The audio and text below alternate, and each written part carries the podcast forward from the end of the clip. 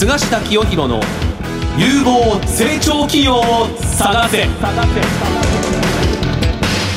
おはようございます。菅下清弘です。おはようございます。アシスタントの早川真理恵です。菅下清弘の有望成長企業を探せは相場の千里眼の異名を取る国際金融コンサルタント菅下清弘さんが相場の見方注目有望企業を紹介する番組ですさて菅下さん今日はどのような企業の方がいらっしゃってくれるんですか？いやね世の中の人でですね、結構お世話になってる人が多い企業なんですよ。ええ。会議室を借りたりね、はい。宿泊施設を借りたり。ええ。まあね一言で言うとですね無から有を生み出すビジネス。あるいは空いている部屋をですね、使いたい人とマッチングさせるビジネス。これで上場した企業の経営者に登場していただきますはいそれでは番組を進めていきましょう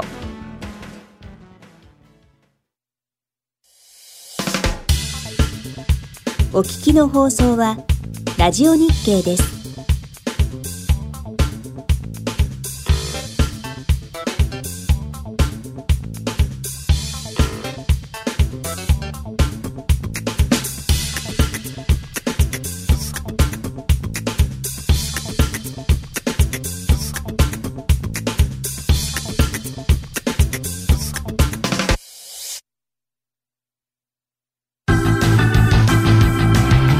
菅下清弘の相場の千里眼。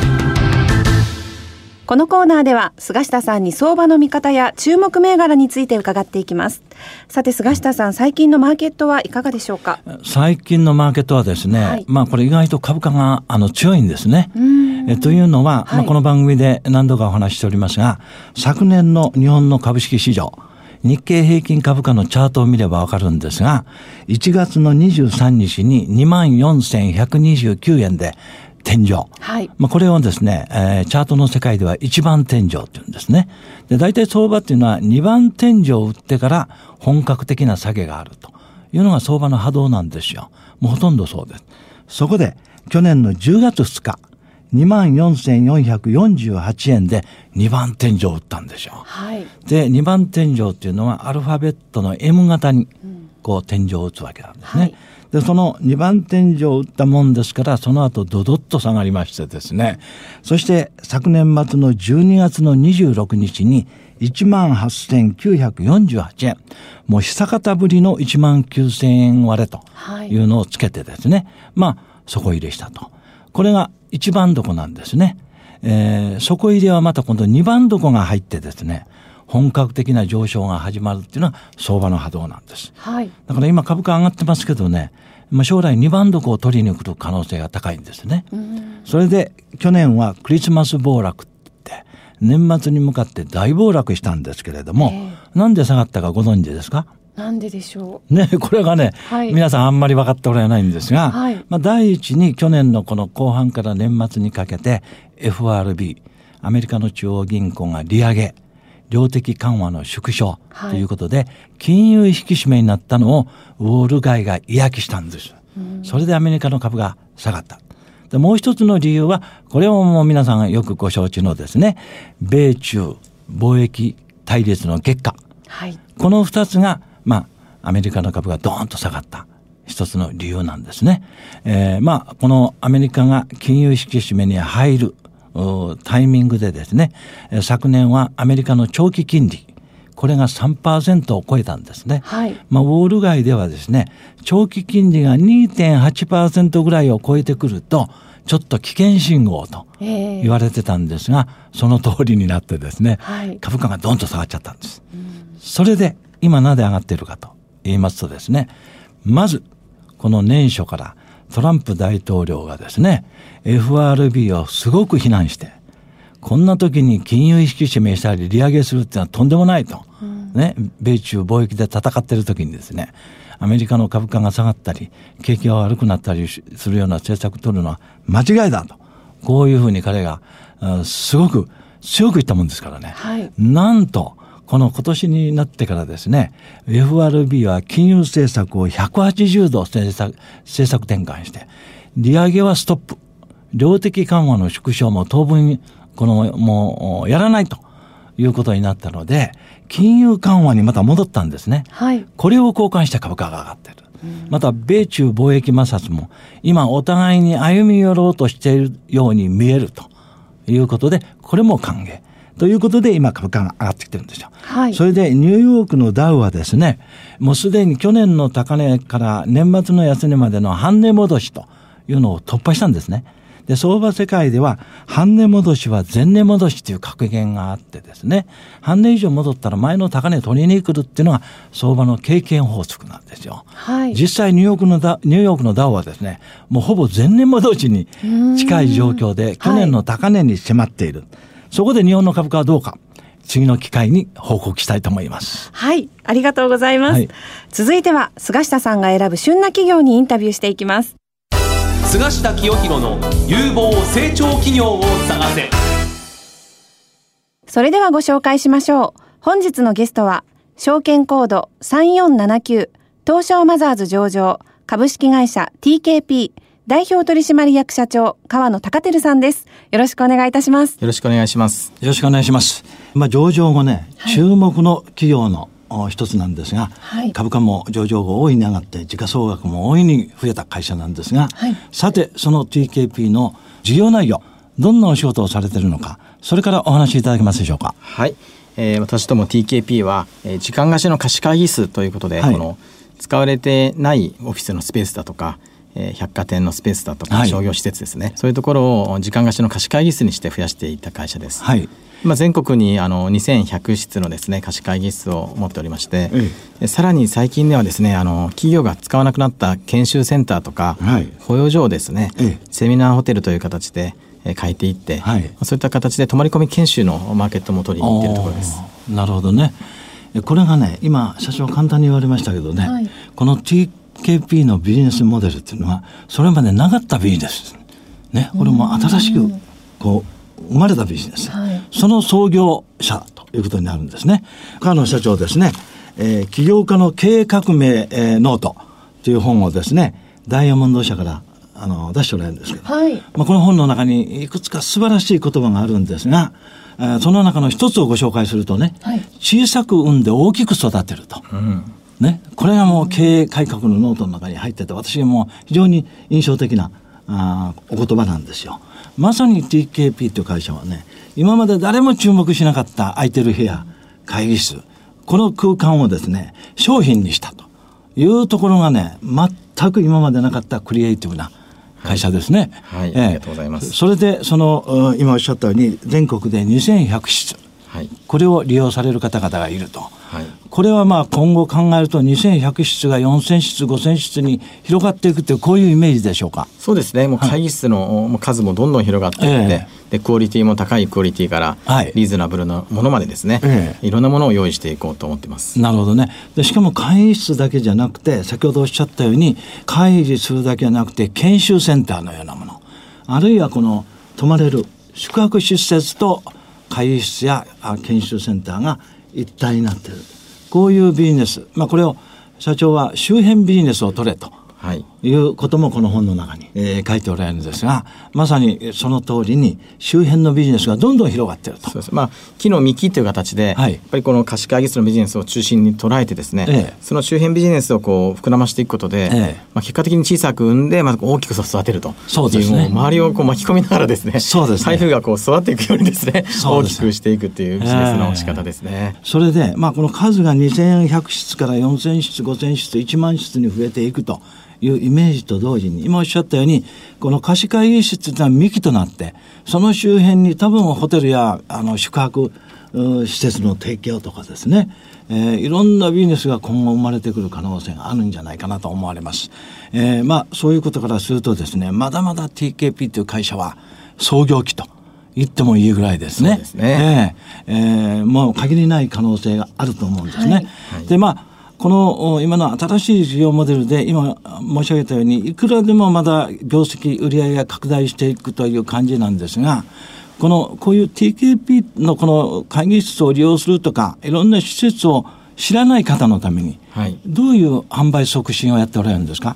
そうですね。貸し会議室をまず使われる方、うん。特にまあ企業様ですと年間契約、ええ。ね年間でのスケジュールをですね、ええ。ー聞いて、まあ、こちらで、まあ、新卒の採用だとか、ええ。新入社員研修あと企業のセミナー株主総会、はい。とにかく、えー、全て TKP であの提案できるような形で、ワンストップで提案するということを一つポイントにしてます。なるほど。あとはインターネットでもこの集客集客やってるんですか？はい。そうすると、もうほとんどが、あの、お中小を中心とした企業、あるいは大企業が、あ法人相手ですね。そうですね。あの、うん。基本的に全て法人相手でございまして、ええ。まあ、全体のですねそうですねこのどうでしょうかね。全部で2万6千社のお客様がはい。毎年使っていただけるんですけれども、ええまあ、最初のまあ500社トップ500でもう売上の50%超えてるんですねあ、。そうですか。でトップ2000社でもう売上の80%超えてまして、我々どっちかと言いますと大企業がまずすごく使っていただいてるんですね。大企業は、あ、私またね、中小企業中心なのかと思いましたけど、大企業中心ですか？ただ数は中小企業の多いわけですよ。全体2万6千社のうち2000社がまあ大企業ですね。あ、なるほど。で2万4千社が中小企業なるほどということですけどこの大企業の方々がまたすごく使っていただいてるっていうところがポイントになりまあ、す。これちょっと意外ですね。というのはね、大企業って自分の会議室いっぱい持ってるじゃないですか。そうですよねね、あのおまあ会社によってはゲストハウスまで持ってるようなね、はいところがあるのでそういう会議室をあまり持ってない中小企業がお得意様なのかなと思ってたんですが、ええ実はこの上の方の大企業の方がですね TKP の売上えー利益にえー貢献していると。これ大企業はどうしてそんなに使うんですかね？やはりその研修施設を今までは持ってたということなんですけども、ええ。それをバブル崩壊後売却してしまって、ええ。で最近でもこのあの社員の採用も活動も活発になってますので、ええ。まあ、そういった方々をこう受け入れて、えトレーニングするという、ええ。トレーニングセンターとしての使い方とかですね。なるほどね。あとまあ今までですとどうですかねこう全社員集まってえ。やるえーホールをですね自社で本当に持っておくの方が効率がいいかというと悪いですよね。そうですね、やっぱ企業様やっぱ20人とか30人以下のミーティングルームはえー会社の中に持っておいて、はいその大人数が集まる100人200人集まるところはええ TKP を使っていただけると、こういう流れがあの進んでるという思い。なるほどね。大企業ほどですね、社員がもう1万人、2万人、10万人といるような大企業がですね、年に何回かビッグイベントすると。そういう時に TKP のいろんな種類の会議室があるから。多分今まででしたら多分ホテルの宴会場を使ってたと思うんですけども、ええ多分社内のそういったパーティーだと、ええ。まあホテルの宴会場で高い料金払わなくてもあいいじゃないですか。そういうニーズもかなり出てきてるとそうですね。料理はもうケータリングでうん。我が社から出しますので、なるほど。それでもう十分だというこれは大企業にたとっても経費削減、節約になると。はいうん。そりゃそうですよ。もうそんな1000人も2000人も入るね、はい会議室作っ作ってても、あの、頻繁に使うわけじゃないですからね。そねはい、でそれでホテル使うと高いですし高いですし、その間をあの縫っていくような事なるほどね。ね。これでもやっぱりねニードがあったんですね。で、会議室だけでもどんどんこの今後、業績が伸びていくと思うんですが、周辺ビジネスで今一番伸びてるビジネスはどんなビジネスなんでしょう？そうですね。やはりあの、先ほど申しました、ええ。その泊まり込み研修ですかね、はい。こういったセミナーホテル的な、はい。あのところっていうのは非常に伸びてくると思ういます。んなるほどね。でこれはやっぱりあの空いてるような施設を利用してそういうものに活用していくということですね。そうですね。あうんの温泉旅館とか、はいはいリゾートホテルだったとことかですね。ええええまああとは企業の保養所研修センタあーー、こういったところはあのあまり稼働してないところが多いですから、なるほどそちらをまあ平日は企業の研修施設として、ええで週末は個人のリゾート施設として使えるそういったハイブリッドなですね。なるほどあのホテルに変えていくということをやっていってます。なるほどね。あの本当にフルに施設をね活用をする発想ですよね。はい。でこれがね私はもう川野社長のあ一つの経営発想だと思うんですけどおこの TKB という会社はですね常にあの新しいあのビジネスモデルを追求する。これが私はあの川野社長の言うねイノベーションだと思うんですね。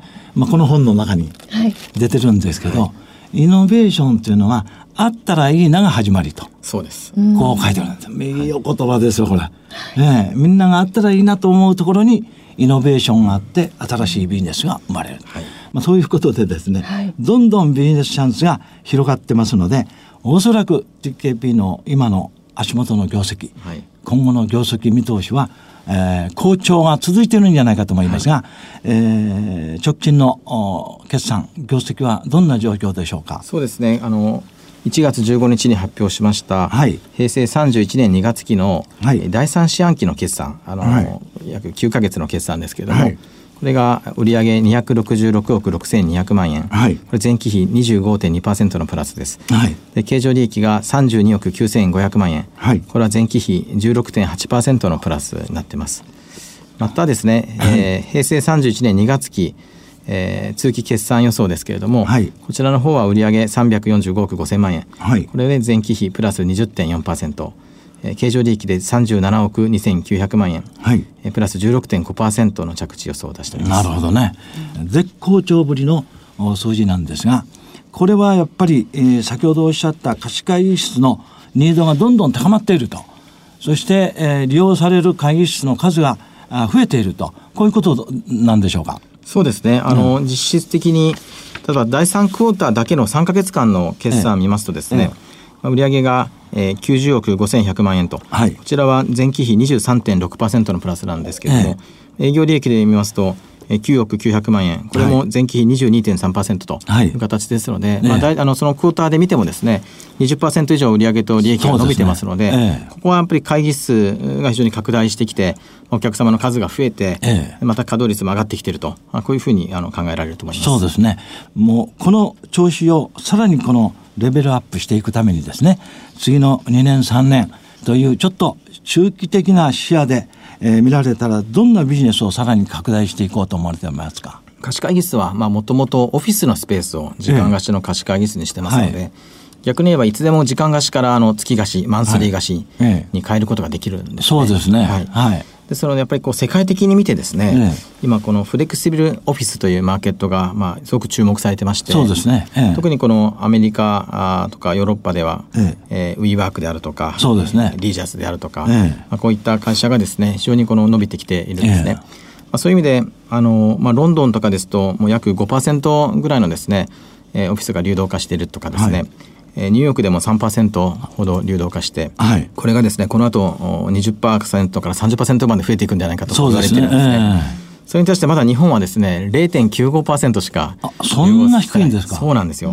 ええ。えそこの TKP は時間貸しというマーケットでですね、ええ。あと大きくしてですね、ええ。約今11万坪ほどあのオフィスを借りて、ええ。ー流動化してるんですけども、ええ。まあこれはまあ日本で一番あの借りてる TKP はオフィスを借りてる会社なんですね。それでもね。はい、そうです。はいはい。ですから他のあの先ほど申したフレキシビルオフィスのえー会社さんに比べたら、まええ。あその、まあですから5倍から10倍ぐらいのスペース TKP 今現在、えー会議室として使ってますので、ええ。まあ、これをですねフレキシビルオフィスとして、ええ。えーさらに展開していくとですね、えーあのさらに次のですねこの市場へのチャレンジができるんじゃないかなと思っています。そうですね。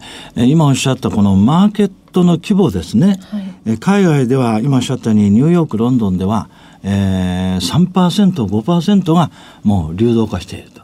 貸し会議室になって。それに控えて、ひあの、比べてですね、日本はまだ1%にも満たないという状況なんですね。0.95%。はい。ということは欧米並みに今後伸びるのはもう目に見えてるわけですから、うんね。今の市場規模から3倍5倍になっていく、はい。そのいわゆるトップランナーの TKP の売り上げもですね、はい。この後3倍5倍ぐらいの規模になってもおかしくない、はいこういうことが数字から言えますよね、はい。ええ。しかもですよこの先ほどおっしゃったウィーワークなんて会社がですねこれそそろそろ上場の話もお出てるんですよ私はっきりあの時価総額見てませんがとんでもない時価総額でしょ、おそらく。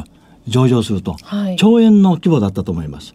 ええ、なのでそういうことからいきますとこのお TKP という会社の今後の業績の伸びあるいはこの市場での株価の価値非常にこれから期待できるんじゃないかなと思いますがその辺いかがですかね。はい、そうですね。わ我々もですね、もともと空いてるスペースとか、はい。世の中のもったいないものをお金に変えていこうというところから、スペースを有効利用しようという考え方から始めてますので、はい。まあ、企業のそのコストセービング、はい。そういったところも含めてですね、この雪だるま式に会社は大きくしてきて、で、今この日本で、えー非常にこれから必要となってくる、このオフィスのこう賃貸契約から、はい。さらに流動化してより使いやすいスペースを使いやすくええ。貸していくとえいったところのマーケットをしっかり取り込んでいければですね、TKP はもっとこの成長率がもっと上がっていくとかなり上がっていくとこういうふうに思ってます。そうですね。まあ間違いないんじゃないかと思うんですね。そしてこの最後にですね、えー TKP の今後の限りない可能性としてですね、今後の海外戦略はいかがですか？そうですね。海外戦略我々としましては日本でええ。ホテルとセットにしたあ貸し会議室とか、えーレンタルオフィスとセットになった貸し会議室という展開をしていってますので、はい。まあ、海外ではそういったところを意識しながらですね、えーそのいわゆるマンスリーオフィスプラス時間貸しの会議室、はい。えーホテルプラス外資会議室はい。というものをこうセットにした形でええ。展開をしていきたいなと思っております。なるほどね。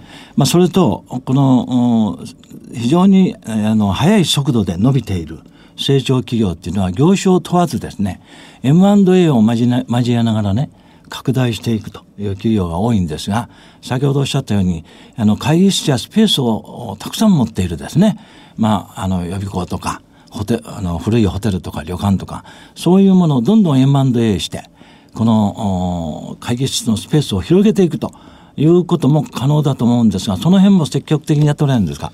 そうですやっぱり時間を買うということは大事だと思いますので、ええ。まあ、機会があればですねそこはあの、まあ、本業そして周辺事業というところは広げていきたいと思ってます。はい実際あの弁当工場とかもですね、ええ M&A で取得しておりまして、はい我々の貸し会議室の弁当は内製化で自分たちで作った弁当をあの提供しているということもやっておりますので。ああ、そうですか。なるほどね。これは、あの、かかの社長、あの、お私があの、TKP さんの株主になったら、なんかあの、価値会議室と安く使えるとか、恩恵はあるんですか？そうですね。あの、ええ今のところはですね、ええ株主優待、えー配当等はなくてですね、え今成長資金としてはいそちらの方に回すということにしてるんですけども、ええ将来あの、ねさらにあの B2C のビジネスも増えてきましたら、そういうことは検討していきたいと思ってます。なるほど。えー本当にね、限りない成長性を感じる TKP ですが、本当に今日は、あの、いろんないいいいお話、ありがとうございました。ありがとうございましたあり。がとうございました。本日のゲストは、証券コード3479東証マザーズ上場株式会社 TKP 代表取締役社長川野隆照さんでした。ありがとうございました。お聞きの放送はラジオ日経です。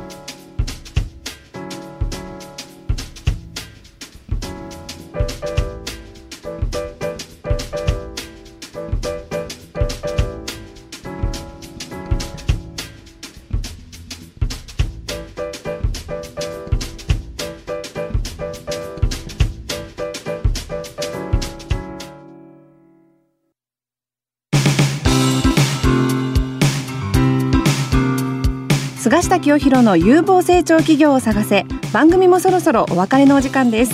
いや、もう、もともとね、はい。TKP、もう上場直後から注目している会社なんですが、はい。まあ、最近ですね、河野社長と昼食をね、ご一緒にさせていただく機会があって、ええ。まあ、ラジオ番組に出ていただくことになったんですが、はい。その時いただいた河野社長の著書ね、はい。えー本の題名が「起業家の経営革命ノート」副題にですね TKP 式成長メソッドの秘密という本があってですね、はい。もういただいた後すぐ私これ読んだんですよ。う。ん。もうその中身をちょっとね、はい。番組の中でも紹介したんですが、ええ。まあ、起業家を目指す人だけでなくですね、えー読めばビジネスセンスに非常にプラスになるということでですね、まあ、この番組をお聞きになっていただくと同時にぜひこのダイヤモンド社から出ているですね川野社長の本もお読みになれば、はい。えー大いに参考になります。私もぜひ読みたいと思います。はい。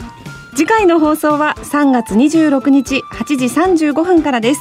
ゲスト企業は株式会社式学です。お楽しみに